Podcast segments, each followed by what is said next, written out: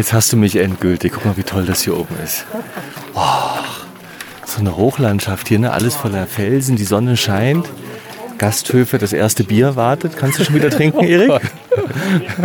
Sieht toll aus, ne? Komm, wir gehen mal ein bisschen hier auf die erste Aussichtsplattform. Grenzgänger und leidenschaftliche Weltenwanderer nehmen uns mit auf ihre Streifzüge und bieten Einblicke in ferne Orte und faszinierende Kulturen. Mit offenen Augen ins Abenteuer. Das ist der Weltwach-Podcast mit Erik Lorenz.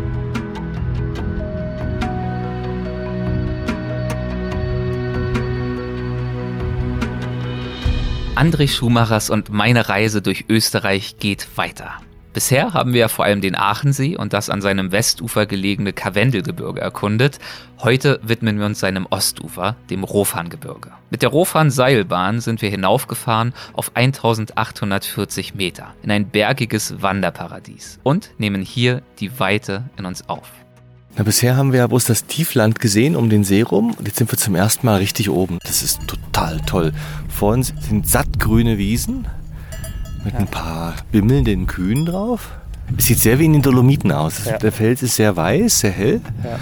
Und es ist so eine ganz, äh, es ist so labyrinthisch. Also die Wiesen sind durchsetzt mit lauter kleinen weißen Felsspitzen und Tannen, die dazwischen rausragen. Eine ganz äh, kleinteilige Landschaft. Sehr hübsch. Und ich weiß nicht, wie es dir geht, aber man fühlt sich wirklich hoch. Ja, na, ja. Also ich entnehme die Höhe hauptsächlich deinem Keuchen und dein- deinem äh, Angstgeschrei, als die, als die, die, die Gondel knarrend ihren Weg nach oben bahnte. Und ich habe den Erik immer darauf angesprochen, äh, ob solche Gondeln nicht auch manchmal noch abschmieren, woraufhin er meinte, müssen wir das jetzt besprechen. Ja, danke, ja, dass du dieses ja Thema, müssen wir. dass du das dann durchgehend immer wieder eröffnet hast unterwegs. In den Tälern liegen noch Wolken, die jetzt so langsam, es ist 10 Uhr morgens, aufsteigen, an den Berg hängen und so ganz scharfe Abbrüche und Riffe zurücklassen. Äh, Also die eine Seite des Berges ist weiß, voller Wolken und die andere zeichnet sich so schwarz dagegen. Sieht ganz spektakulär aus. Unter uns ist der See, 1000 Meter tiefer, sieht man aber noch nicht. Ist hinter, einer, hinter einem Wald, hinter einem Hang. Es sind überall Blumen, es sind große Wiesen mit ganz, ganz vielen bunten Blumen. Gelb, weiß, äh, orange, rosa. Sieht aus wie ein Paradies. Schon wieder Paradies. Schon wieder. Gefangen im Paradies des Achensees. Ja, und dein erster Kommentar nach dem Aussteigen aus der Gondel war ja, jetzt hast du mich. Ja, jetzt, jetzt. Ja, also so mit Bergen kriegst du mich halt. Den See sieht man nicht, aber man sieht auf der anderen Seite, da zieht sich der andere Gebirgszug hoch, eben das Karwendelgebirge, da waren wir gestern schon unterwegs, konnte man noch wunderbar aus der Gondel beobachten und ich muss ganz ehrlich sagen, in der Gondel habe ich mich doch noch mal äh, seit längerer Zeit das erste Mal so richtig an meine Höhenangst erinnert. Die kam mir da doch wieder sehr zu Bewusstsein. Und das war auch ein guter Moment, mal über die restliche Tagesplanung nachzudenken und dir nochmal in Frage zu stellen. Ähm, wir sind ja hier auf dem Projekt äh, Blindflug unterwegs. Du weißt ja immer nur so halb Bescheid, was der Plan ist. Ich glaube, das wäre jetzt mal die richtige Situation, um dir das mal zu erzählen, was ja noch so ansteht. Wie gesagt, wir blicken auf äh, das äh, Karwendelgebirge. Und heute Nachmittag, lieber André, werden wir da mit dem Paraglider runterfliegen. Wirklich? So ist es. Schön. Das habe ich noch nie gemacht. Ich auch nicht. Ähm, Das war für mich so eine abstrakte Vorstellung bisher, aber jetzt, wenn ich mir jetzt vorstelle, hier runter zu fliegen, ich weiß es nicht. machen wir beide einen Tandemflug oder hängen wir jeweils irgendwo eingehangen mit jemandem, der es weiß, wie es geht? Keine Angst, ich bin nicht dein Steuermann. Äh, toll, geil, ja. Hast du das schon mal gemacht? Nein? Okay. Ich habe ja keine Höhenangst. Ja, das ist schon Äh, mal- das ist schon mal gut. Aber ich habe noch nie sowas gemacht. Also alles in, der, in die Richtung. Äh, Weder Fallschirm noch, äh, noch Paragliding noch Segelflugzeug. Also für ein totales Neuland. Ich bin das ist nie, toll. Bin total gespannt. Mal gucken. Dann baumelt man da so, ne? Unter dem Lehrer. Oder, Ja, so oder stelle ich über, mir das über vor. dem Lehrer. Irgendwo da mit dem unterm Irgendwo. Schirm. Ja.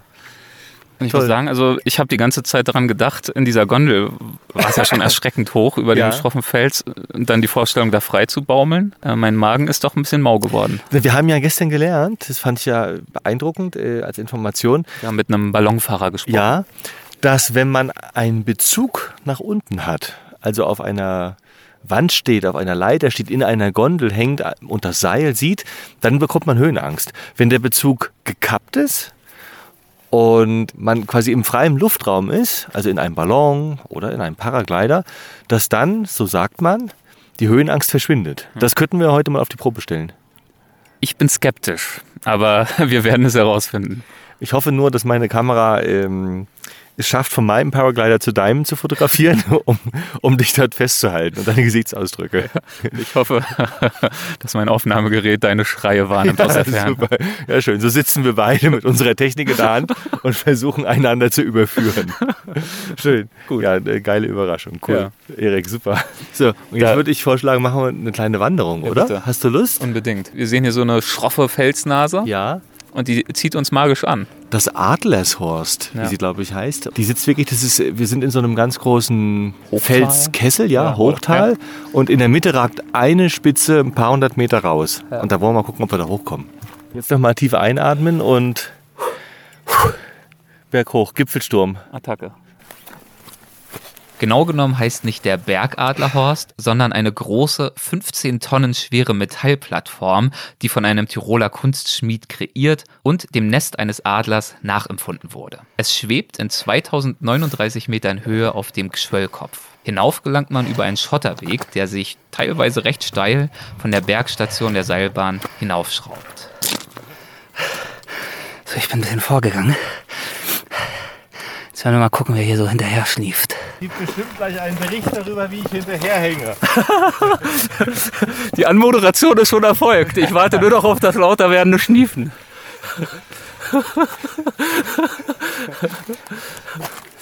Na komm, jetzt versuchst du die Luft anzuhalten, damit du nicht so erschöpft klingst. Liebes Publikum, der Erik, der andauernd hinterher baumelte, ist jetzt vorbeigelaufen, um mich scheinbar immer vorweglaufend hier zu begrüßen. Nee, wir schnaufen ganz schön schon. Ja. Aber äh, Schafft Platz für den nächsten äh, Kaiserschmarrn, würde ich ja, sagen. der- wir haben, Kaiserschmarrn wartet auf uns, stimmt. Und äh, die schöne Landschaft. Und der Anblick treibt einen bekanntlich wie immer in den Bergen voran. Oh. Und tolles Wetter, nicht zu heiß. Ja. Der Himmel ist immer noch wolkig von den Unwettern Ja. und sorgt für wirklich angenehme Temperaturen hier oben. Und auch Abwechslung im Lichtspiel. Eieiei, ja. Für dich als Fotograf Es natürlich. gibt nichts Langweiligeres, alle Fotografen wissen das, als ein knackblauer Himmel. Ja. Wie schön so Wolken zu haben, die dann so einen Lichterfleckenteppich auf die Berge werfen. Schön. Weiter geht's. Kommst du endlich, Erik? Ich bin hier vorne, wenn du mich suchst. Jetzt komm schon endlich nach. Was hängst du wieder so zurück? Ein verwirrter alter Mann. Aber wichtig zu betonen ist jetzt auch mal im Sinne des Team Spirits, äh, wir haben alle anderen aus der Gondel weit hinter uns gelassen. Ja, in diesem Moment des Redens ziehe ich auch vorbei. Jetzt ist aber gut. Da wartet man einmal. Ganz zellengleich pirscht er davon. Muss man neidlos anerkennen. Wir erreichen den Adlerhorst und genießen die wunderbare Aussicht in alle Richtungen. Auf den Aachensee, das Karwendelgebirge, die Zillertaler Alpen und auf das untere Inntal. Anschließend steigen wir wieder ab in Richtung Bergstation der Seilbahn und passieren eine Hochwiese, von der gerade ein Tandem-Paraglider, also ein Pilot und eine zierliche Dame vorne festgegurtet, startet, beziehungsweise versucht zu starten. Denn den ersten Startversuch, den wir beobachten, müssen sie abbrechen, weil der Aufwand nicht ausreicht. Und anschließend müssen sie dann die Hangwiese wieder hochsteigen, um sich auf den nächsten Versuch vorzubereiten. Der Schirm hat geschlingert im Wind und sie sind dann auf der Wiese nochmal niedergegangen. Wir sind noch unsicher, ob wir das heute Nachmittag auch machen. Da muss man jetzt äh, sich fragen, welche Rückschlüsse man da zieht. Also, Ja. Weniger essen, könnte einer sein. das ist jetzt ja sowieso eine Strategiefrage. Wir sind ja auf dem Weg zu allem. Was ist, was ist besser für einen Tandemflug? Viel oder wenig wiegen? Ich habe mal gehört, dass auf See, wenn einem die Seekrankheit droht, man lieber eher mehr isst, damit der Bauch gefüllt ist. Jetzt bäumt sich der Schirm auf, aber gleich wieder am Boden. Okay. Es wird einem, Sprich sind schon wieder abgestürzt. Der- Es wird einem wohl eher schlecht, wenn der Magen leer ist. Das könnte also bedeuten, dass wir lieber reinhauen nachher auf der Alm. Das ist eine Frage, die Übelkeit, die wollen wir natürlich Ja. verhindern. Was, wie, wie siehst du die Steuerung? Also Man- ist vielleicht liegt- auch gut, wenn man. Man liegt wahrscheinlich auch ruhiger in der Luft, wenn man schwerer ist. Ja. Äh, auf der anderen Seite, natürlich, wenn man sich erbrechen muss, Ja. ist es ergiebiger. aber im Zweifel ist es ja auch einfach eine Philosophiefrage, ne? also eine Einstellungsfrage. Im Zweifel, wenn man unsicher ist, lieber pro Essen, würde ich sagen. Ja, entweder Leere im Leben oder Fülle. Wir wollen ein volles Leben. Lieber ein volles Leben. Ja. Vollgas. So. So, mal gucken, was die machen. Sie starten noch einmal, es ist jetzt der vierte Versuch. Sie haben sich wieder aneinander gekettet. Ja, wie ihr Ein- vielleicht auch hört, der Wind geht hier, steife Brise, wie man im Norden sagt. Also ich würde sagen, von, von dem jetzigen Absprungversuch machen wir unser eigenes Schicksal abhängig. Auf den nächsten Versuch folgt der nächste Abbruch und so weiter. Wohl oder übel müssen wir unsere Beobachtungen abbrechen und weitergehen. Wir haben noch einen langen Weg vor uns. Wenn wir jetzt hier noch lange bleiben, schaffen wir unseren eigenen Sprung nicht mehr. Na, vor allen Dingen schaffen wir das Essen nicht mehr, was wir brauchen, um. Dann in der Luft zu liegen, gut. Wir brauchen. Stabil. Genau, wir müssen erstmal ein bisschen noch was anessen. Es gibt, wie ich gehört habe, auf der Dalfatzalm den besten Kaiserschmarrn des Rofhangebirges. Ja. Und den wollen wir quasi jetzt noch als Ballast ähm, quasi wie bei einem Boot in, in den Kiel legen, damit wir auch, damit wir auch, so auch steif in der Luft liegen. Sehr gut. Jetzt rennen sie los hier über uns. Wir Achtung. laufen los, ja? Der Schirm bäumt sich auf. ja. Rennen, rennen, rennen. Rennen, rennen. Oh, nee, nee, nee, nee, nee, nee, nee, nee, nee, nee, nee, nee, er bremst ab. Wieder Ei, ei, nicht. ei. Siebter Versuch, gescheitert. Scheiße. Warum? War zu wenig Auftrieb, ne? Sie sind unten geblieben. Aber wie viel Wind braucht es denn noch? Komm, wir laufen weiter, dann Ja. schaffen wir es nicht. Wir wandern horizontal den Hang entlang, über Wiesen, vorbei an kleinen Geröllfeldern und durch urige Wälder, in denen zahlreiche knorrige, alte Lärchen auf Felsbrocken wachsen.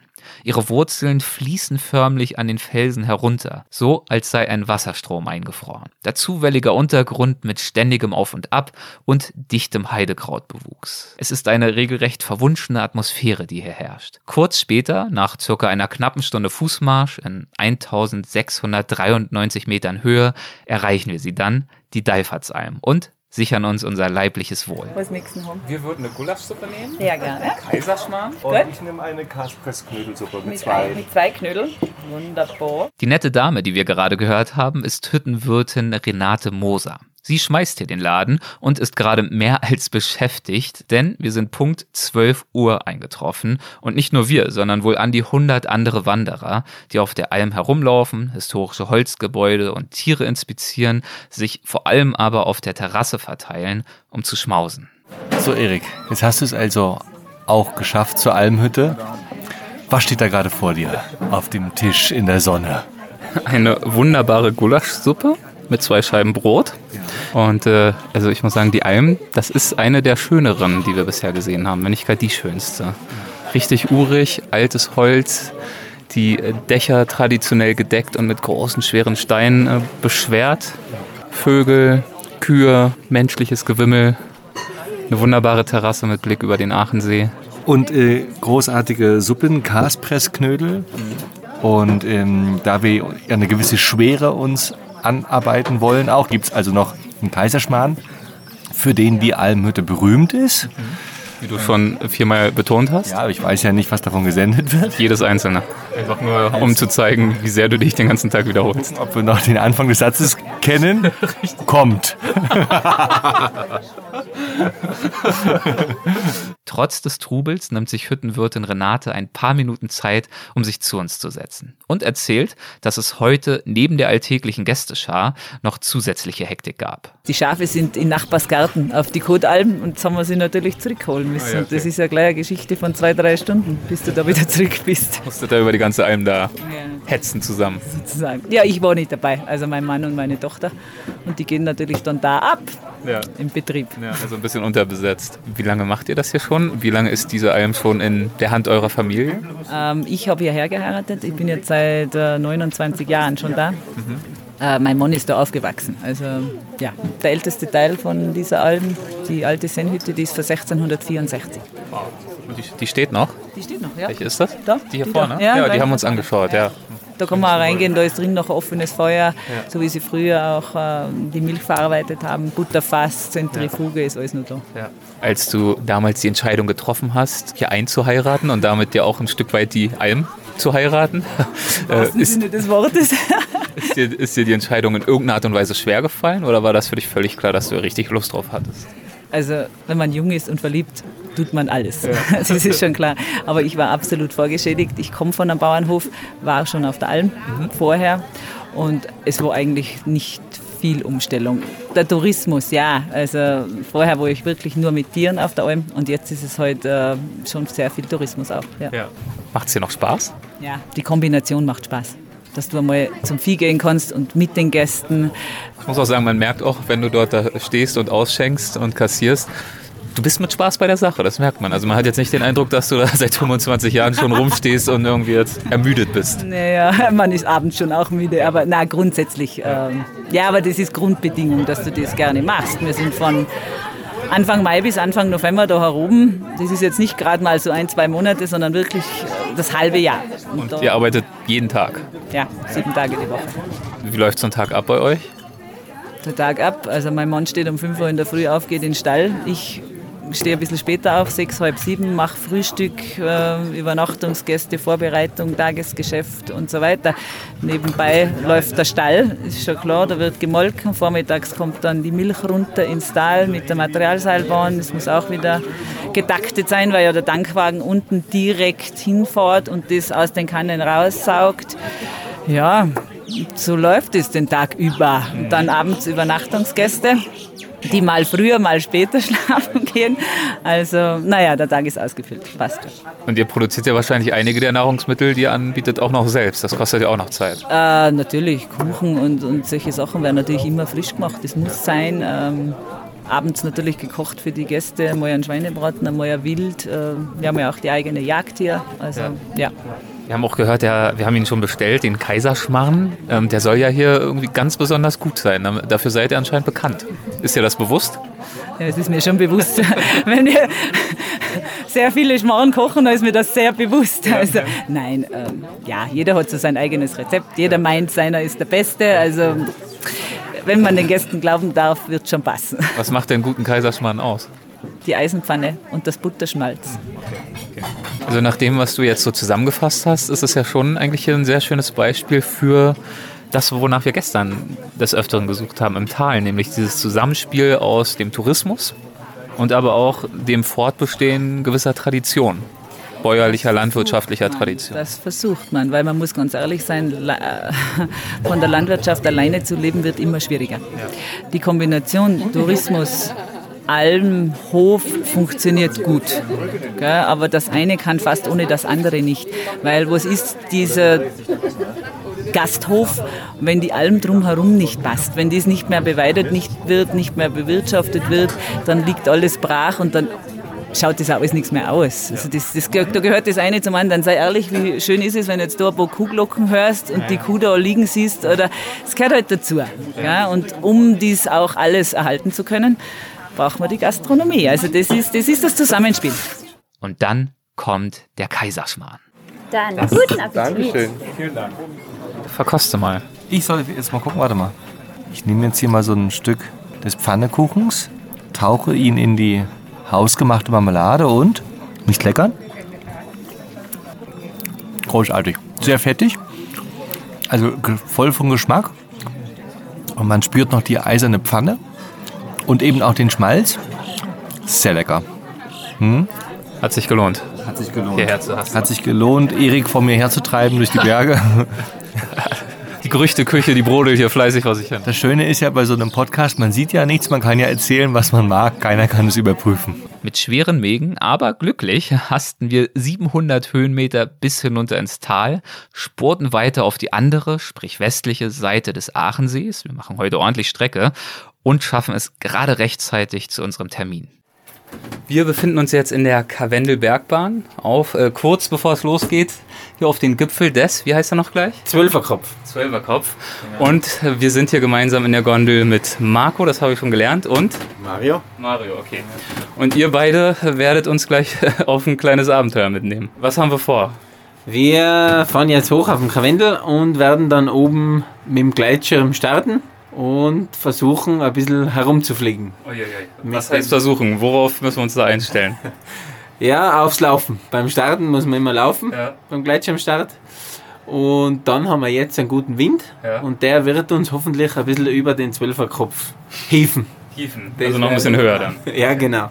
Mario und Markus versuchen mich damit zu beruhigen, dass man, wie André vorhin schon erläutert hat, die Höhe von dort oben nicht wirklich einschätzen könne, also gar nicht wisse, ob man 100 oder 500 Meter über dem See fliege. Hm. Also ehrlich gesagt, 100, 500, mich beruhigen diese Zahlen nicht so richtig. Wie hoch werden wir denn über Grund sein?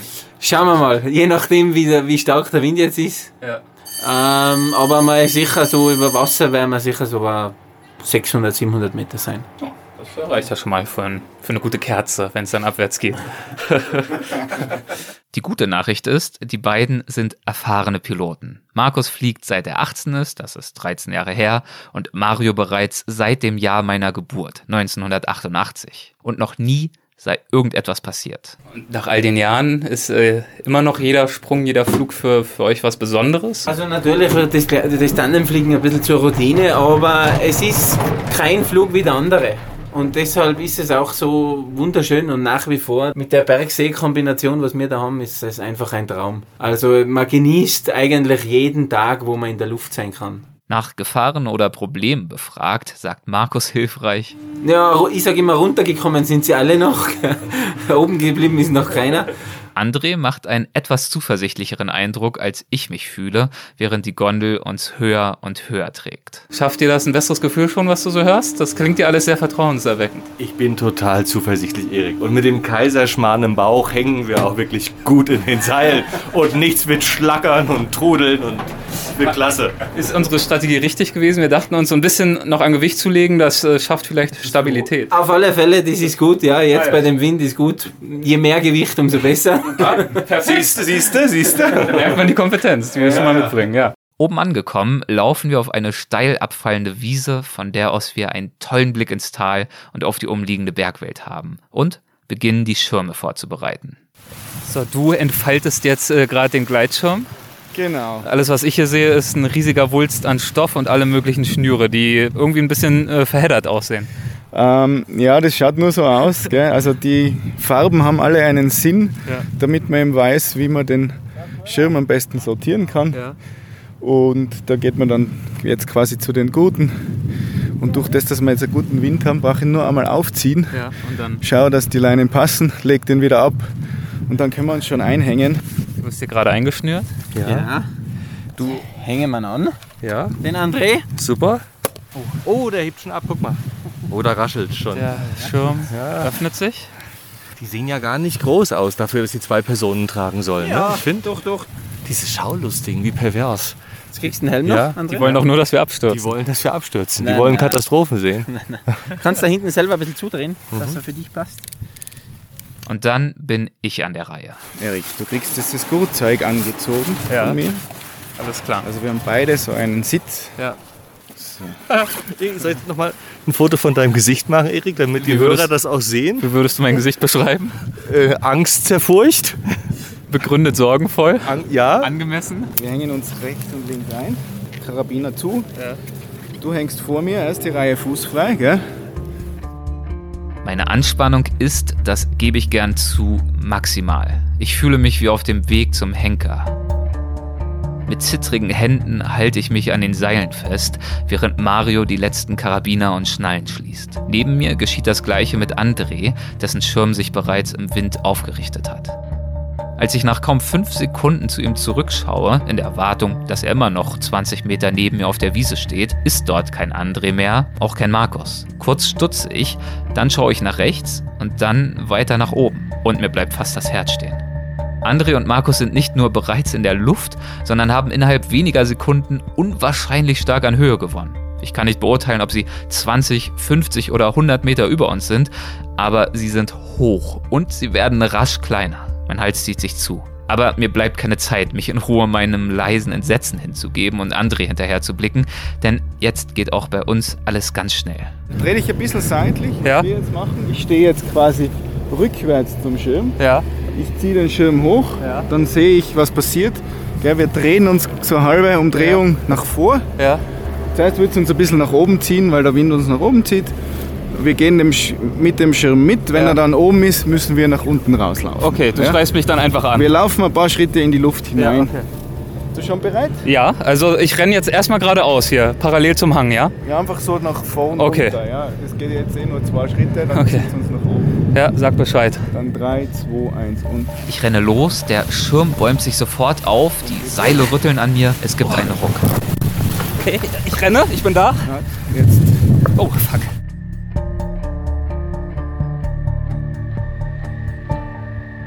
Es reißt mich kurz von den Füßen, ich gehe kurz zu Boden, werde dann aber sogleich wieder hochgezogen. Die Seile reißen sofort den Windschutz von meinem Mikrofon, weshalb der Sound während des Fluges leider zu wünschen übrig lässt. Aber mir bleibt keine Gelegenheit, mich über derlei Nebensächlichkeiten zu sorgen. Denn nach zwei oder drei Sekunden habe ich schon keinen Boden mehr unter den Füßen. Wow! Erik, zieh ein bisschen die Knie an. Ja, Knie anziehen. Ein bisschen hoch. Oh Gott. Ja.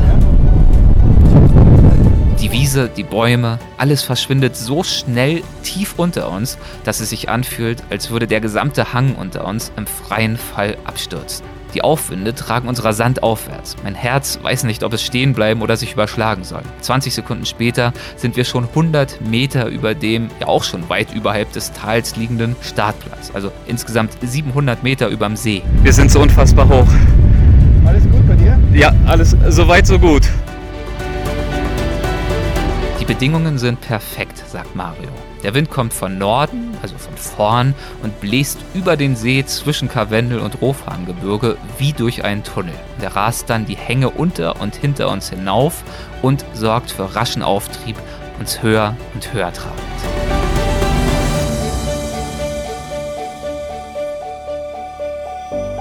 Marius ruhige Art färbt langsam ein wenig auf mich ab, aber wirklich nur ein wenig.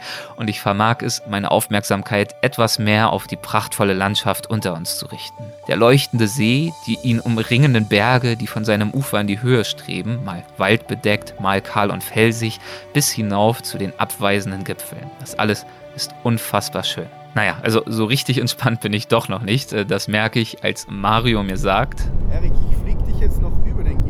Um Gottes Willen. Alles klar, dann probieren wir das mal. Also wir wollen jetzt über welchen Gipfel eigentlich genau? Oh Gott. Jetzt drehen wir uns wieder. Oh Gott, über welchen Gipfel? Über den hier? Das ist aber noch ordentlich äh. Höhe. Fünf Minuten? Okay. Wenn er das sagt. Wow. Manchmal macht es auch einen Satz. Jetzt sind wir richtig hoch. Knapp 1000 Meter über dem See. Also eine Sache kann man ganz klar feststellen von hier oben, das Wasser ist türkisgrün. Wir fliegen fort von den Felswänden hinaus ins Tal, in Richtung See, der weit unter uns liegt. Ich kann es nicht anders beschreiben, als dass es berauschend und magisch ist. Wir schweben wie ein Vogel, abgesehen vom ein oder anderen Geschaukel, ziemlich sanft. Mario erzählt mir, dass die Flüge speziell im Frühjahr auch mal ruppiger werden können, wenn die Temperaturunterschiede größer und die Thermik sehr stark sind. Für Passagiere, die das erste Mal fliegen, sei das eine Herausforderung. Manche lieben es, sagt er, manche nicht. Ich jedenfalls bin ganz froh, dass wir nicht im Frühjahr in Österreich unterwegs sind, sondern im Sommer. Langsam sinken wir über dem See ab. Einen Meter abwärts pro zehn Meter vorwärts. Aufgrund der Höhe merke ich davon allerdings noch nicht sehr viel. Aber langsam, langsam werden die winzigen Boote und Häuser unter uns etwas größer. Mal fliegen wir geradeaus, mal in Engspiralen, bei denen mich die Fliehkräfte in den Sitz drücken. Wir drehen, wow, das ist jetzt eine richtig dynamische Kurve. Markus und André machen das Gleiche. Mittlerweile fliegen wir nah beieinander, mal nebeneinander, mal übereinander, so dicht, dass ich meine, mit meinen Füßen fast ihren Schirm berühren zu können, als sie unter uns sind. André, wie geht's? er reckt den Daumen hoch. Nach einer guten halben Stunde kreisen wir über einer Wiese nahe bei unserem Hotel und sinken weiter ab. So schön und aufregend es ist, so sehr freue ich mich doch auch darauf, wieder festen Boden unter den Füßen zu haben. Okay. Okay, wir nähern uns. Ein Meter, zwei Meter und wir haben Boden unter den Füßen. Und jetzt drehen wir uns. Perfekt. Der Schirm liegt, wir stehen und alle sind am Leben. Super. Wenige Sekunden nach uns landen auch Markus und André, ebenso sanft wie wir. Ich atme tief durch und kann kaum etwas anderes denken als wow. Die Höhe, das Adrenalin, die Angst, die Freude. Wow. Gut gemacht. Vielen Dank. Ich muss ja Sehr, nicht viel sehr machen. gerne. Sehr, sehr gerne. Wie Das, war der äh, erste Flug? Das war ein einmaliges Erlebnis. Also das werde ich nicht vergessen. Wunderschön, aber auch sehr aufregend, muss ich zugeben. Ich, äh, es gibt bestimmt äh, coolere Passagiere, die du schon hattest. Äh, das kommt ganz drauf an. Also von, ich habe eine Berliner Journa- Journalistin gehabt, die hat den ganzen Flug geweint. Die war wirklich arm. Okay. So schlimm war es bei mir nicht. Das, aber das ist sehr selten. Den meisten gefällt es wirklich Ja. sehr, sehr gut. Ja. Und die sind auch sehr, sehr begeistert. Also ich sage mal 99 Prozent stehen am Landeplatz mit einem großen Grinser. Und So wie ich. genau, so wie du. Ja. André hat auch ein Grinsen im Gesicht. Wie geil, oder? Also, dass wir das noch nie gemacht haben im Leben. Ja. Super Erfahrung, ne? Unfassbar. Ja, ja, halt Also was für eine tolle Perspektive auf die Welt, ne? Von oben, wie ein Drohnenflug, nur man sitzt selber drin. Ganz toll. Wahnsinn. Ich Und bin- ruhig, oder? ja, Da wackelt ja, ja, nichts, da flattert nichts. wenig. Ich habe mich also, ganz geborgen gefühlt. Das War- war wie im Traum. Ja, Äh, Das heißt, du warst richtig entspannt und Ja, voll. Äh, Ich habe genossen. ich auch, aber entspannt war ich nicht. Hast du Angst gehabt, dass ihr abstürzt, oder? Nee, es war einfach nur so intensiv und trotzdem das Bewusstsein der Höhe, das Ausgesetztsein, das äh, nicht in Kontrolle sein, nicht am Steuer sitzen. Und das Unbekannte. Genau, das Unbekannte, aber ich habe es absolut genossen. Das war der Wahnsinn. Juhu! der, der traditionelle André Schlachtruf. Und mit diesem Schlachtruf neigt sich auch unsere Zeit am Aachensee ihrem Ende zu. Es war für uns eine Reise im doppelten Sinne. Haben wir erst ein wenig mit der grauen Tristesse und auch dem scheinbaren Mangel an in Anführungszeichen echtem Leben gehadert, haben wir mit Hilfe Einheimischer dann doch wieder und wieder neue Facetten entdeckt, weil wir die Zeit gefunden haben, zu betrachten. Und wie André sagte, beziehungsweise Dali, Schönheit entsteht durch Betrachtung.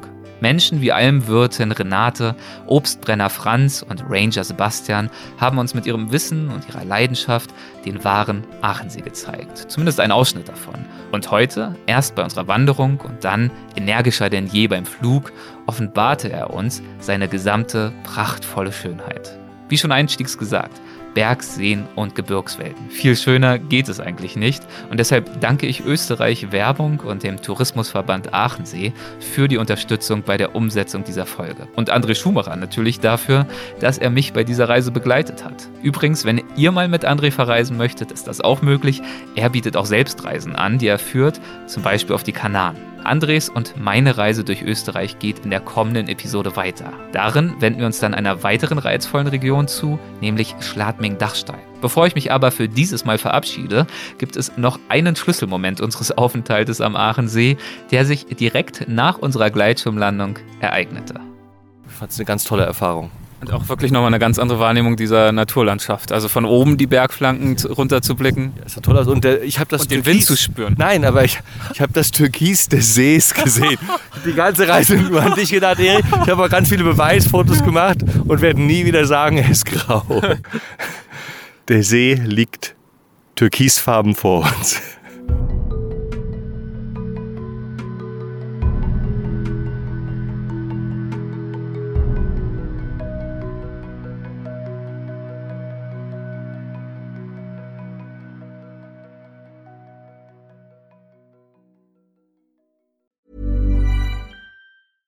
Ever catch yourself eating the same flavorless dinner three days in a row? Dreaming of something better? Well, HelloFresh is your guilt-free dream come true, baby. It's me, Kiki Palmer. Let's wake up those taste buds with hot, juicy pecan-crusted chicken or garlic butter shrimp scampi. Mm. Hello Fresh. Stop dreaming of all the delicious possibilities and dig in at HelloFresh.com. Let's get this dinner party started. When you make decisions for your company, you look for the no brainers. And if you have a lot of mailing to do, stamps.com is the ultimate no brainer. It streamlines your processes to make your business more efficient, which makes you less busy. Mail checks, invoices, legal documents, and everything you need to keep your business running with stamps.com. Seamlessly connect with every major marketplace and shopping cart. Schedule package pickups and see your cheapest and fastest shipping options from different carriers with rates up to 89% off USPS and UPS rates. And with the stamps.com mobile app, you can take care of mailing and shipping wherever you are. Make the same no-brainer decision as over 1 million other businesses with stamps.com. Sign up with code program for a 4-week trial plus free postage and a free digital scale. No long-term commitments or contracts. That's stamps.com. Code program.